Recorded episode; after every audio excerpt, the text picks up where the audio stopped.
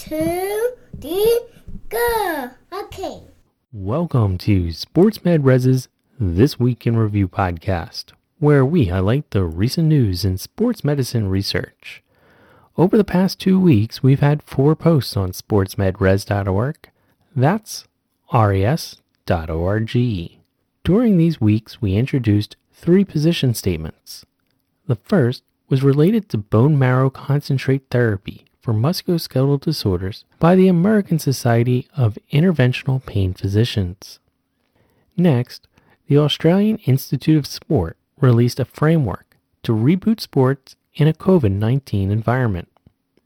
Finally, we highlighted the Panther Symposium's consensus statement on return to sport after an anterior cruciate ligament injury. We also summarized the study where the authors found that a concussion education program led by two NCAA student athletes from the same team may increase concussion and return to play knowledge, as well as improve attitudes and behaviors in reporting potential concussions compared with a traditional education program. If we take a closer look at that last post, we find that the authors conducted a randomized controlled trial to determine the effects of a peer concussion education program in changing knowledge, attitudes, and norms about concussion reporting among nine NCAA sports at 10 schools representing each division of play. Schools were randomly selected to be part of the study if they met specific criteria and initiated an agreement with the research team. Student athletes completed a pre-test exam that assessed whether they had any previous concussion education, how long they were participating in their sport, and concussion injury history. They also completed assessments regarding their concussion knowledge and attitudes and behaviors on concussion reporting. Three teams per each school were randomized into either a peer concussion education program or a traditional education program. The peer concussion education program required two trained student athletes per team, which were identified by local athletic trainer, coach, or athletic department administrator. Then, the trained student athletes delivered two educational modules. The first was a slide presentation to improve concussion knowledge, while the second included exercises to improve reporting. The education program was implemented in addition to the school's concussion education protocol. The control group, meanwhile, performed their school's standard concussion education protocol. Student athletes who participated in the concussion education program demonstrated greater concussion and return to play knowledge, as well as better reporting attitudes and behaviors for both themselves and teammates after the intervention and at one month after the intervention compared to the control group, which received the traditional education strategy. Lastly, participating athletic trainers reported a positive experience with using this education program. Concussion knowledge is important. However, research has shown that concussion knowledge has been improving, yet reporting is not.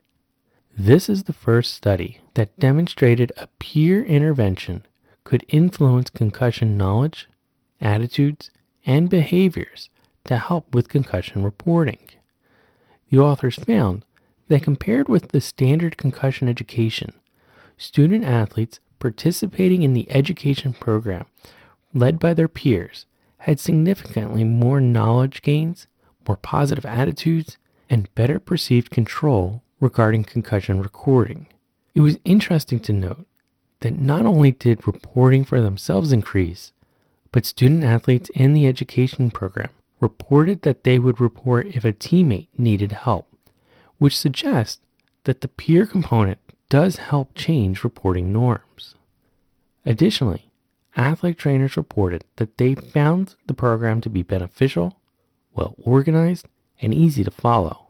It would be interesting to see if the effects of this education program are seen over longer periods of time, as well as if these reported behaviors translate into actual behavioral changes. Furthermore, it would be beneficial to know if the success in this study was simply because the educational program group received more education, specifically those two extra modules, compared with the traditional educational strategy. Currently, medical professionals and athletic department administrators should consider implementing peer education programs to complement their concussion education protocols. Don't forget that we also share extra material on social media. This week's most popular post was a special episode of our podcast discussing how to monitor internal and external loading and how to use this information. And if you're an athletic trainer who's le- looking for evidence based practice use, then please check out our six online evidence based practice courses available th- through the Human Kinetics website. We will have links to our summaries, the courses, and the special episode on our website and in our show notes. Remember, you can always follow us on Twitter, Facebook, or LinkedIn.